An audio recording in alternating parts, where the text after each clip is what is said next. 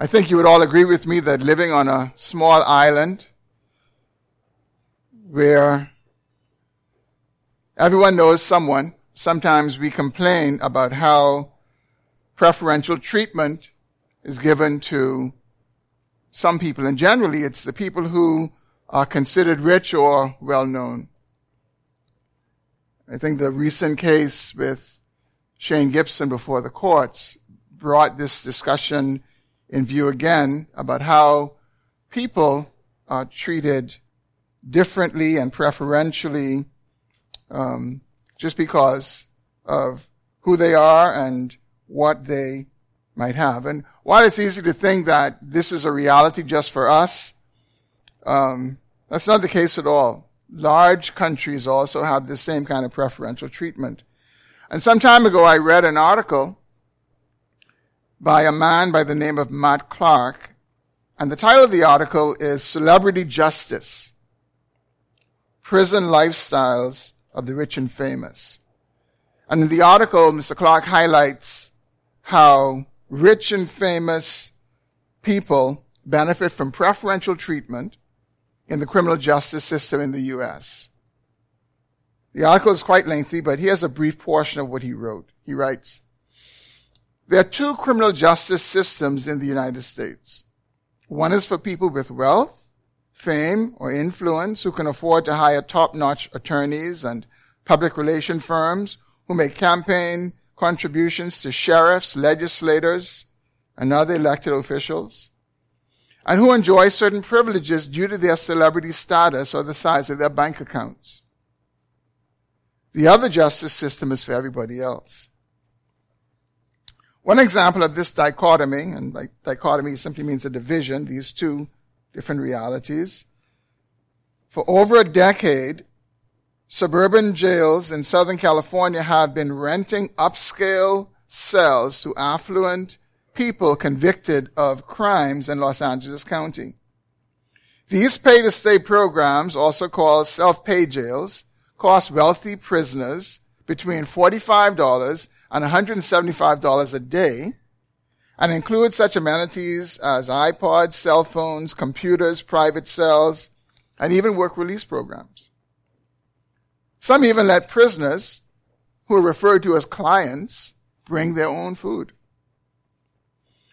This nicer jail stay for pay scheme not only allows the rich and famous, as well as the more modestly affluent, to avoid the brutality, squalor, abysmal medical care, and other pleasant conditions typical in public jail systems. It also highlights the inequities of a two-track system of justice in the United States in which the wealthy enjoy privileges, perks, privileges and perks behind bars, while the poor are resigned to less comfortable and more dangerous conditions of confinement.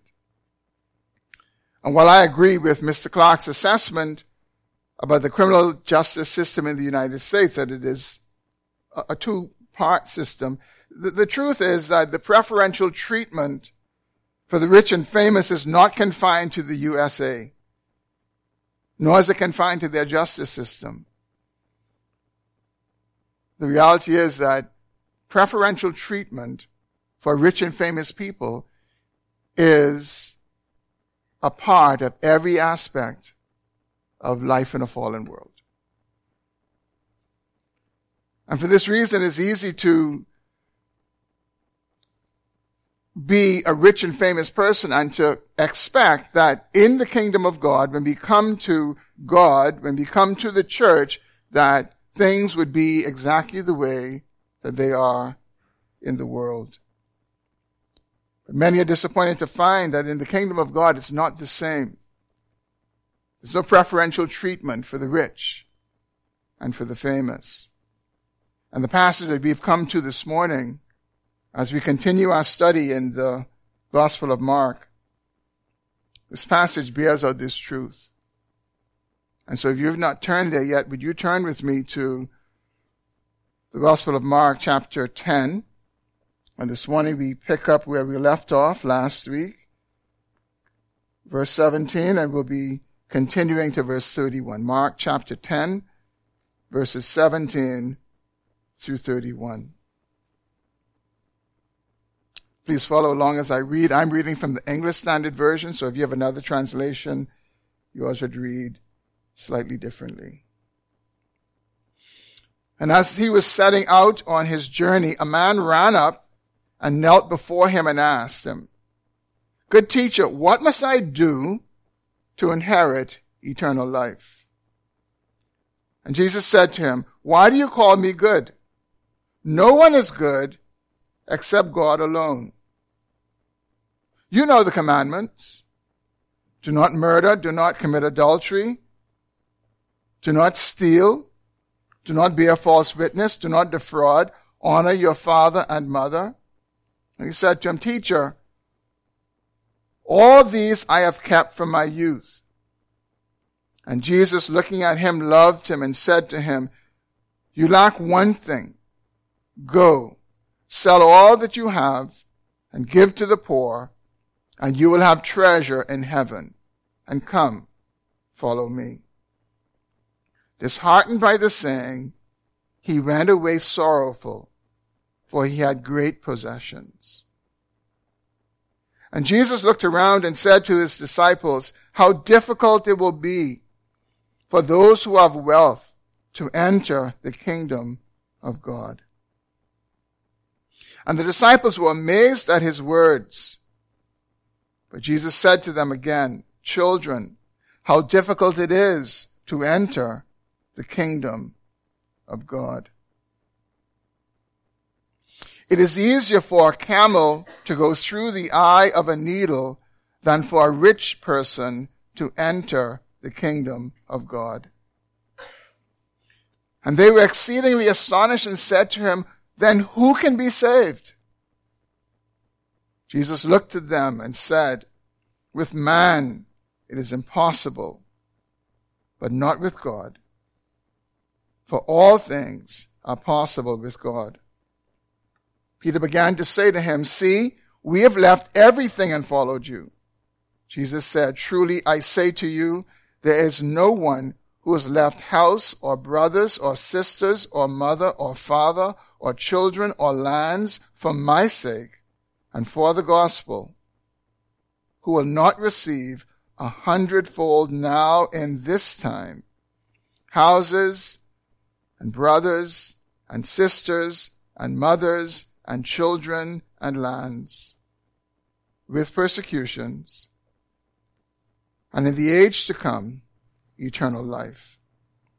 But many who are first will be last, and the last first. Let's pray together. Father, thank you this morning for your word that you have preserved for us down the ages. Lord, we acknowledge this morning how easy it is for us to hear your word and to read your word as bystanders and onlookers. But Lord, I pray this morning that you would cause us to hear your word as it is directed to us this morning. And more than hear it, Lord, I pray that you would help us all to heed it I pray that you would grant me grace, that I be faithful to proclaim the truth of your word this morning. Would you keep me from error and keep me from excess? And I pray, Lord, that you would glorify yourself through the preaching of your word and the building up of your people. We pray and ask these things in Jesus' name. Amen. Three of the four Gospels provide us with this account that we have just read. We find it in the Gospel of Matthew, we find it in Mark, we find it in Luke. We don't find it in John. And the three accounts tell us that this man was rich, but when we read Matthew's account, we learn that he was a young man. Matthew tells us he was young. And from Luke's account, we learn that he was a ruler. And so this man has gotten the title, we don't know his name, he's gotten the title as the rich young ruler.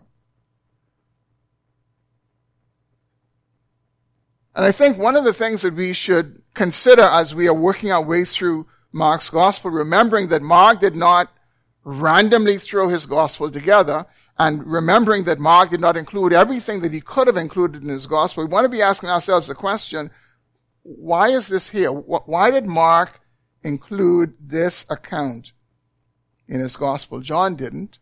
Um, Mark did, Matthew did, Luke did. I think we should observe that this account follows immediately after what we considered last week, where Jesus taught that only those who receive the kingdom like children, only those who um, humble themselves as children would receive the kingdom of God or would receive eternal life. And the whole idea was that we, we had to see ourselves as totally dependent, the way a child is dependent on his parent, can't do anything for himself and left to himself will just perish. We have to recognize that eternal life only comes to those who look to God in that way. That we can bring nothing in our hands, that we can do nothing to earn our salvation. And our salvation comes by the sheer and pure mercy and grace of God. And then we find this particular account where this man comes to Jesus and Mark puts it here, where he comes to Jesus after Jesus has taught this, only those who are utterly dependent on God can receive salvation. He, he gives us this account now. This man comes to Jesus as Jesus is about to leave. He runs up to him and he says, what must I do to inherit eternal life? Rich man. What must I do to inherit eternal life? And you see the contrast immediately against what Jesus has been teaching. This man believes that there's something he can do to inherit eternal life. And when we consider this encounter of this man, the discussion Jesus has with him, the discussion Jesus has with his disciples, what we see is a very important truth. Eternal life is a gift of God that cannot be bought with wealth or earned by works. And somehow this doesn't get into our heads. Because even though we hear this, we still try to do something. We still try to earn our way to God. But the whole point of the passage that we are considering this morning is to drill this truth in our hearts. Eternal life is a gift of God. It cannot be bought with wealth. It cannot be earned with money. Now to help us work our way through this text this morning, I, I'm going to use what I would call three conversational markers to guide us through. The first one is the rich man's question. Look at the question that he asked Jesus. A very simple and a sincere question. What must I do to inherit eternal life? Matthew puts his account, Matthew puts his words, sorry, a little differently. Matthew says that he said, what good deed must I do? What good deed must I do to have eternal life? And immediately we see three important things about this rich man. Three insights about him. The first is that despite his long-standing keeping of the commandments, which he goes on to tell Jesus shortly that he's done these things from his youth, despite this practice of keeping the commandments, this young man knew he didn't have eternal life. He knew, he had come to the conclusion that keeping the commandments cannot save you, and therefore he came to Jesus and he said, what must I do to inherit eternal life? He came to that conclusion. And that's a, that's a great start. And I think, um, there are others who need to come to this conclusion as well. That there is nothing that we are able to do to receive eternal life. Now, you may wonder why, why is, why is that? Why is it that this man is keeping the commandments, but he knows he is not saved, and so he comes to Jesus running to him, what must I do to inherit eternal life? Here, here's why.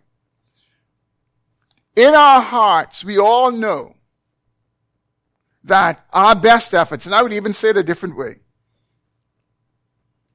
the most righteous among us, the most holy among us, the most committed among us, being sincere and honest with their hearts would acknowledge that they know they don't perfectly keep the commandments. That we just don't do it perfectly. Because 99.99% is still not perfect. And God has given us a conscience and our conscience would remind us, no, you're, you're still falling short. And so this man, who was clearly a devout man, recognized that he had fallen short. And so he came to Jesus and asked, what must I do to have eternal life? The, the second important insight that we see about this man is that he did not recognize Jesus as the source of eternal life. He comes to Jesus and he says, tell me, what must I do? So he saw Jesus certainly as a good teacher, as a moral instructor, someone he felt could tell him what good deed he needed to do to point him to eternal life, but he didn't see Jesus as the source of eternal life himself. And in this view, there's so many people who are just like this young man. They view Jesus as a good teacher, a good moral example, and they believe that's why he came into the world. He came into the world, they would say, to show us how to live. Some would say he came into the world to teach us the Sermon on the Mount that we live that out. As if we could live that out. Just by following the example of Jesus. And then the third thing we see about this man is he, he truly believed that eternal life could be earned through good deeds. And here again, he's not alone. There are people, when they're writing their will, they will leave all their assets to a particular church because they've been taught that your good deeds will get you into heaven or certainly keep you a shorter time in purgatory. And that's a part of the Roman Catholic official doctrine. That good deeds are part of achieving eternal life. Countless number of, numbers of people believe that eternal life can be earned in that way. And I think when we consider these obvious insights about this man, they should cause us to reflect on our own views on these things. What is our view of eternal life? What are we placing stock in and trusting in for our own salvation? Are we placing stock in good deeds? Are we placing stock in weighing our good over our bad? Do we see Jesus as the source of eternal life or do we see him just as someone who would kind of help us on the way and point us in the right direction? We need to consider these things. But if, if your view is anything like this young man's view, then consider with me the second conversation marker, which is the Savior's answer, which we see starts in verse 18. And notice how Jesus answers the rich man. First, he challenges his understanding of good. Notice what he says to him in verse 18. Why do you call me good? No one is good except God. Now, some have wrongly interpreted that what Jesus was doing was saying he wasn't good and only God is good. And, and, that is to misread what Jesus is saying and what he's actually doing. Jesus is addressing this man in accordance with his own statement. He's essentially saying, really, in, in truth, the man was not coming to Jesus as God. He was coming to Jesus as a good rabbi, as a, as a teacher, and Jesus reminds him, Jesus says, remember, only God is good. In other words, you don't see me as God. Only God is good. And you certainly are not coming to me believing in me as God. And so Jesus is, is simply addressing him in the way that he addressed Jesus. Now, although it seems like the the answer that Jesus is giving this young man starts in verse 19. The answer really begins in verse 18. I want you to see that. In verse 19, Jesus begins to say to him, you know the commandment. But Jesus is answering him from verse 18 because the first thing that Jesus is doing is Jesus is helping him to see. See, this young man thought he was good. He thought he was pretty good. He viewed himself as good. And Jesus was in essence really saying to him, only God is good. You're not God. So you're not good. And this is a truth that we all need to hear. When we use good, I mean, yeah, we need to just be aware that none of us, in and of ourselves, is good. Not as it relates to true goodness and ultimate goodness. Only God is good in that way. And so Jesus begins by helping this man in, in his quest for eternal life to understand First of all, recognize you're not good. You're not good. No one is good except God alone. This man felt that he was so good that he could do something to inherit eternal life. Then in verse 19, Jesus further undermines his sense of goodness about him himself. And Jesus recites to him five of the commandments. He says, you know the commandments. And he recites five of them. Notice that the five that Jesus recites, they have to do with our relationship to one another. They, they don't relate to the ones pertaining to God. They relate to the ones pertaining to our conduct towards other people, towards our fellow man, not as relates to God. And his response to Jesus is, I kept them all from my youth. And he would have meant from he was around about 12 years old. And then Jesus replies to help him to see that he really had not kept the commandments. And interestingly, what Jesus now gets at is Jesus gets at those other commandments that he didn't recite here, the ones that relate to God. And so Jesus says to him in, in verse 21, you lack one thing. Go and sell all that you have and give to the poor and you will have treasure in heaven and come and follow me. Interestingly, Jesus said you lack one thing, but Jesus told him to do two things. What he lacked was not what Jesus told him to do. What he lacked was behind what Jesus told him to do. What he lacked was Jesus showed him what he lacked by his inability to do what Jesus told him to do. That was what he lacked. He lacked the ability to do what Jesus asked him to do. And that had its root in something far deeper. The issue was that beneath this man's piety, beneath his outward devotion, this rich man's heart was set on riches. He trusted in riches. That's what he lacked. And his inability to do what Jesus asked him to do showed that he had set his heart on riches. And the very heart and the emotions and the affections that he needed to inherit eternal life and to follow the one who would give him eternal life, he had it set on something else. And Jesus knew. Let's not think for a minute that Jesus was surprised, thinking, oh, I knew he was going to do it. I knew he was going to do it. And then say, oh my goodness, I can't believe he didn't do it. No, Jesus knew. Look at verse 20 again. Verse 21, sorry. Jesus, looking at him, loved him. There's a whole lot in that. It's almost like you could say Jesus saw into his heart. Jesus saw beyond the surface. And even in spite of all that, Jesus loved him. Jesus saw this man. He was in trouble. He was in trouble.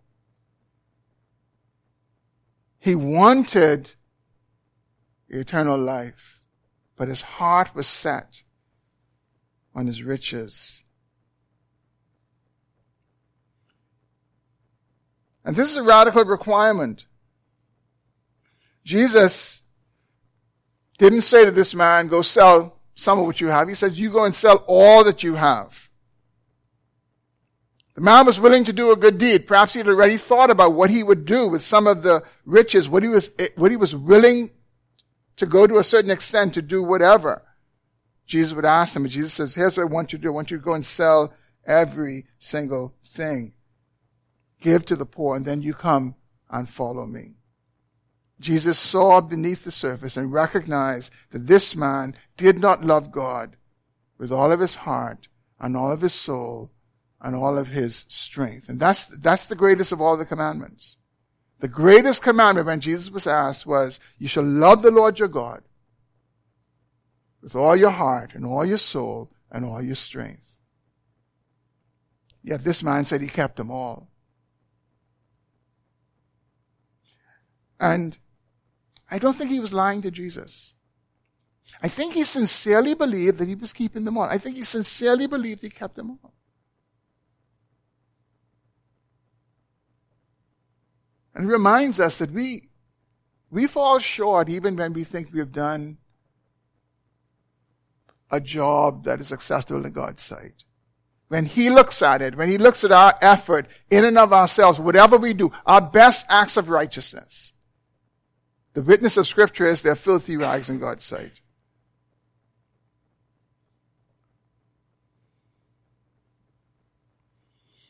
And isn't it interesting that this rich man was trusting in his riches, trusting in his own ability to do a good deed, to inherit eternal life, but he was unwilling to part with his riches that Jesus says, if you do this, you will receive eternal life.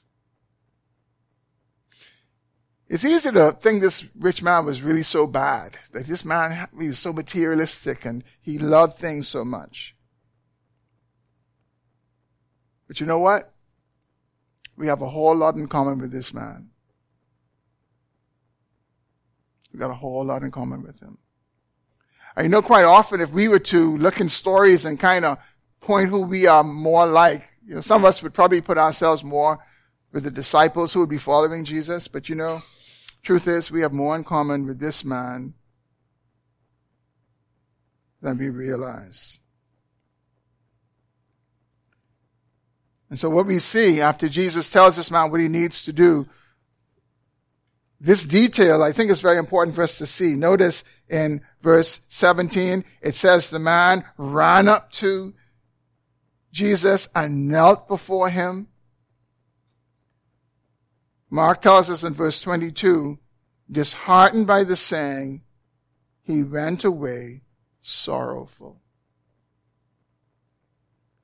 And the whole idea is that he, he's just, he's just walking away. He's just, just walking away. Now imagine that. Think, think about that. He goes to Jesus. What must I do to inherit eternal life? Jesus tells him. Essentially what he does is he consciously walks away from eternal life. Disheartened because he had great possessions.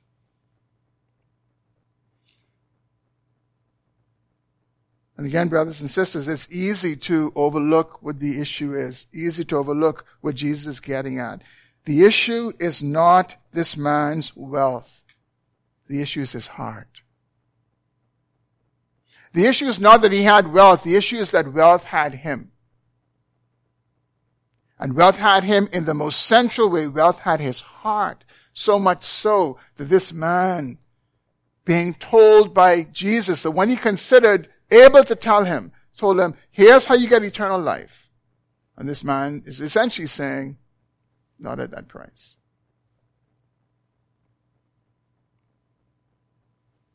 And I would even add, perhaps, maybe not at that moment, because we don't know what his final outcome was. We don't know if he went and counted the cost. We don't know if he, what he did. We don't know. The, the gospel writers don't tell us. We don't know what he did in the end. Again, Jesus was not surprised by this man's response, but he knew this man was in deep trouble and he still loved him. And I think we see God's mercy and we see God's grace for those who are trapped in their sin and lost in their sin, that he loves them in their sin. Not upset with them, but loved him, even though he trusted and loved his riches more than he loved God. Now, I think it's important for us to see that this is a very unique situation. There's some people who will take this and they would make it normative and to say, this is what you must do. But nowhere else in scripture do we see selling your goods as a prerequisite for discipleship. And while this was a unique requirement that Jesus put to this man, and it's not, it's not binding on all people, I think the lesson behind it is applicable to all of us. And the lesson is that riches that we set our heart upon can endanger our souls. If we trust in them, they can endanger our souls. Even now, for those of us who follow Christ, we're already following Christ, but we can come to a decision in the road, a, a, point on our journey where Christ calls us to go in a certain direction, to do a certain thing, and we know it will cost us. And we could be unwilling to pay the price. Because we love whatever it is. We, we, we, we fear we have to give up or we know we have to give up. And so this is not just for those who are beginning the Christian life in terms of adjustments they need to make. This is for all of us. Wherever we find ourselves.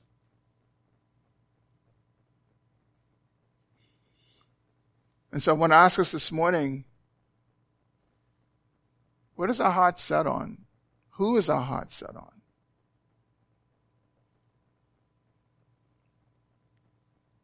Are we like the rich man and unwilling to part with some possession, perhaps a relationship? even when our very life, eternal life, is staked upon it. And here's the interesting thing. I think most of us have lived long enough to know that things that we hold on to, things that we try to hold with our own strength, we can never keep. And we generally tend to lose. And so we need God's help. We need God's help to love him with our whole hearts. Our hearts were made to love God and loving anything else, anyone else, the way we should love God is idolatry. And what we know is all idols come down. All idols come down. Now you'd notice that this conversation up to this point was between Jesus and the rich man. But then in verse 23, Jesus turns to his disciples and he brings them in on the conversation and he says to them, how difficult it will be for those who have wealth to enter the kingdom of God. And this brings us to the third and final conversation marker, the disciples' amazement. Verse 24, Mark tells us that the disciples are amazed at the words of Jesus when he said how difficult it would be for those who have wealth to enter the kingdom of God. Now the reason that they would have been amazed is most likely because the rabbis taught that anyone who was blessed with wealth, that God blessed them. And it had to be some indication of God's approval on their lives. And so, this man, who clearly, not only was he rich, this man was pious. This man had outward devotion. This man had been keeping the commandments in spite of his riches.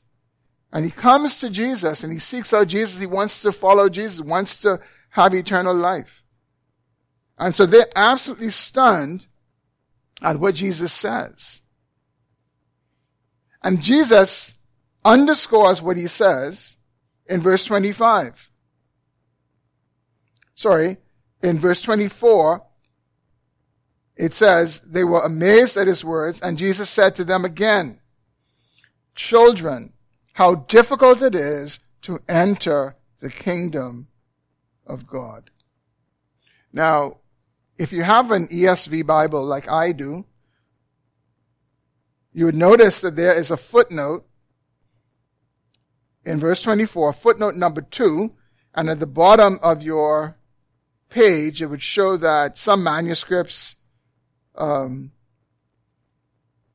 add for those who trust in riches. So what, what, what the translators of the English Standard Version Bible is saying that some manuscripts have these additional words, that it is difficult for those who trust in riches to enter into the kingdom of God. Now, real quick, let me just say this, that um, when the Bible was written, there were no photocopiers, no typewriters that you could just, or, or word processors where you could save the original document and keep printing it off. God inspired men to write the, the Bible and the first document where the Bible was written was called an autograph. It was written by hand by the person to whom God by his spirit spoke, spoke his word. After that, every copy of that had to be handwritten. And so they had scribes who would handwrite them.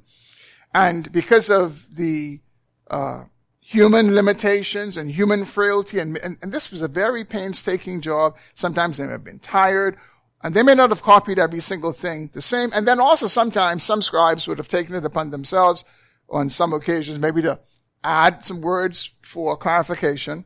And so the whole process of Bible translation is you have groups of men, uh, scholars who, who understand the original languages, who would pore over these documents and they would try to compare manuscripts to see which will be more faithful than others. And so the English Standard Version landed on saying that the better manuscripts, the one that seems to be the correct one, doesn't have these words, those who trust in their riches. And I think those words, it would seem, were added just to make what would be on its face a difficult verse easier to, to understand. But however you land, it, it still comes down to the point being that Jesus is telling them it's not just difficult for a rich person to be saved, it's difficult for anybody to be saved. Now, I want, I want you to see that. I don't want you to just take my word for that. I want you to see that. Um, so, starting back in verse 24, children, how difficult it is to enter the kingdom of God. So I'm reading it without the footnoted words. And then he goes on, he explains, he says, it is easier for a camel to go through the eye of a needle than for a rich person to enter the kingdom of God. Now what we have in verse 25 is what we call hyperbole. It's, it's just an exaggeration to make a point.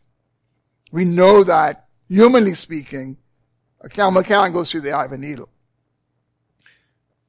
But notice in verse 26, it says, they were exceedingly astonished and said to him, then who can be saved? Now think about that.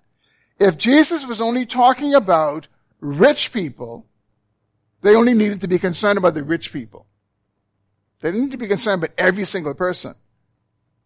But their response to what Jesus said, whatever he said to them, is, who could be saved? that amazement by the disciples seems like it is more logical that they were referring to what Jesus most likely said, children, how difficult it is to enter the kingdom of God. How difficult it is. And remember, go back to the earlier teaching that we looked at last week where he was talking about the children. He says that unless you become like little children, you, you cannot enter the kingdom of God. You can't receive it. And so I think what Jesus really said to them is how difficult it is for anyone. How difficult it is to enter the kingdom of God. And so then they're saying, well, who, who could be saved? Again, if it's only the rich, the poor man don't have to worry. You can say, boy, glad I am rich. Because I could get saved. But no, it is, they say, How, who then can be saved? Who then can be saved? And then Jesus looked at them and Jesus said to them, with man it is impossible, but with God all things are possible.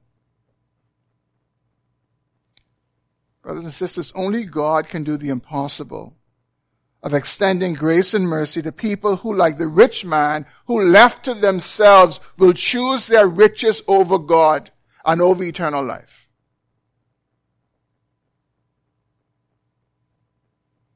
You don't need to raise your hand on this, but I, imagine that all of us in this room have lived and experienced where we did something or some things that we never thought we would do or we were capable of doing. And it's a reminder that sometimes we, we don't know ourselves as well as we think we know ourselves. And if, if we think that we are so different from this rich man that we, faced with this command from Jesus, go and sell what you have, give to the poor and come follow me, that we could have riches so much and our hearts set on them so much that we could choose our riches over God and over eternal life. And I think the point is, that if God does not extend mercy and grace, no one will be saved. If all of us were left to ourselves, if God folded his arms and says, here's eternal life, come and get it, none of us would. We would choose our idols over God every single time. Only God can do the impossible of extending mercy and grace to people who want eternal life on their terms. Only God. Only God can do that. And so it should be clear to us that eternal life is a gift. It's a gift from God. It can't be earned. Can't be bought by our wealth. Can't be earned by our good works.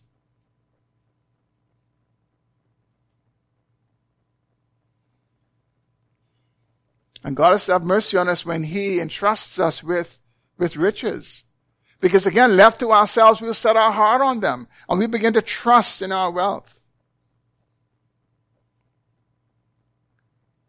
I know of an individual who had more money than so much money is hard to imagine. But he was sick. And he was terminally ill. And he would fly to a particular country which at the time had the best cancer treatment in the world. And humanly speaking, I believe his life was probably prolonged, but he still died. Wealth can only take us so far. Ultimately, wealth cannot give us what only God can give us.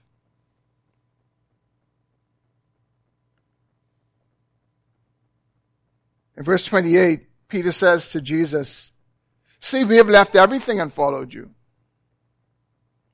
And Peter's statement really indicates that he did not understand what Jesus was saying. He, still hadn't gotten to the point up to this particular point. And Jesus quickly says to him in a nutshell, he says, Peter, no one is worse off giving up anything to follow me or for the sake of the gospel. Says, no one is worse off. And that's what he means when he says to Peter in verse 29, truly I say to you, there is no one who has left house or brothers or sisters or mothers or mother or father, children or lands for my sake and for the gospel who will not receive a hundredfold now in this time houses and brothers and sisters and mothers and children and land. What is he, what is he describing there? He's describing for us the fact that he has a big family and that in the family of God, we have these multiplied blessings that we get to enjoy. We don't own them, but we get to enjoy them. I've stayed in many, many houses that I don't own. I've been embraced by many brothers and sisters my mother did not give birth to.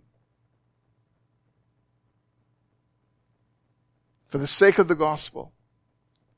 Gone to foreign countries where people didn't know me from Adam, but they received me in Jesus' name. And they received me as a brother, as a sister. Jesus says, no one gives up anything for him and for the sake of the gospel who will not receive it abundantly in this life and then in the life to come, eternal life. Isn't it interesting that I believe that you probably heard others preach on this verse before? Isn't it interesting that oftentimes these two words often get left out with persecutions? With persecutions? Jesus never promises us a bed of roses. He never promises us that the road will be easy. In fact, he honestly tells us it's going to be hard. He says, if you're going to come after me, you're going to deny, you need to deny yourself and take up your cross and follow me. He says, if you don't do that, you're not fit to be my disciple. And so these are not easy things that we are called to, but God gives grace.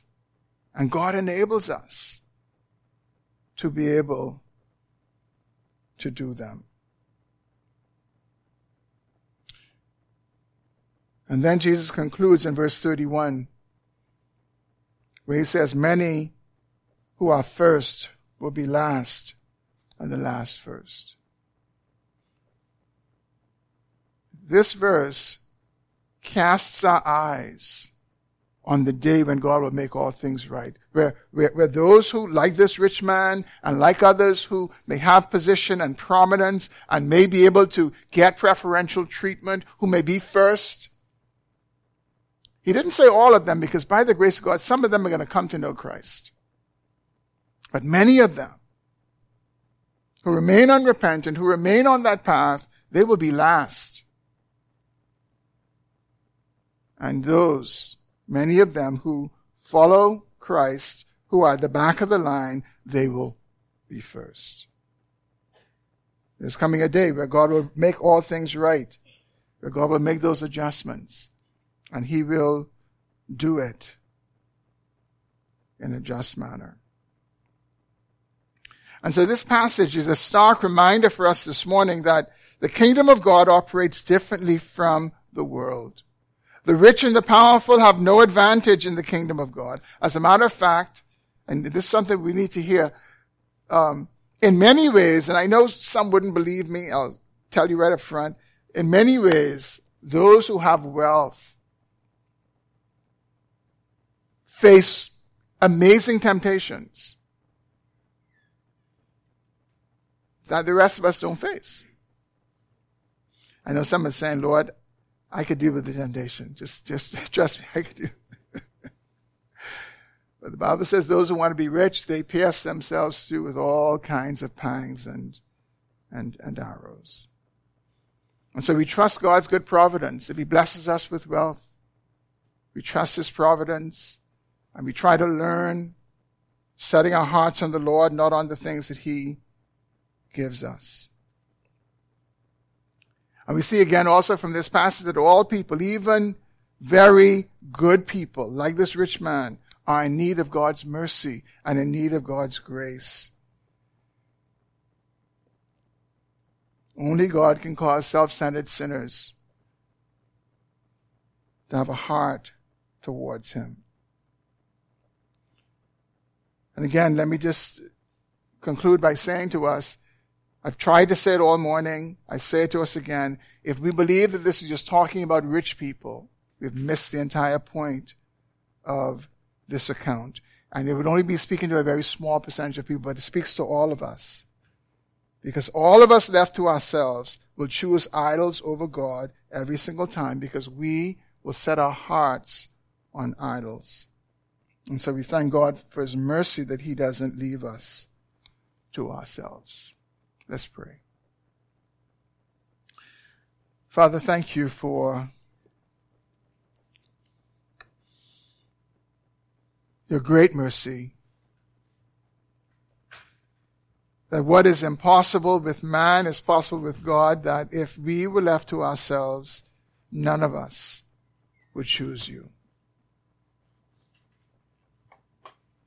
We thank you for your mercy in Christ that enables us to obey your word even when you're calling us to willingly take losses, whether it's material losses or relational losses, all in a bid to follow you. Lord, it is only by your grace, not any goodness in us, not any spirituality in us that we do those things. It is by your amazing grace that we are able to do those things. I pray that you would work in our hearts, cause us to love Jesus more. I pray this morning for those who don't know Christ, Lord, that you would convict their hearts. Help them to see the treasure that Christ is. Help them to see that everything else in this world is passing away and not worthy of our affections. But only Jesus is a lasting treasure. God, I pray you'd open their eyes. In Jesus' name, amen.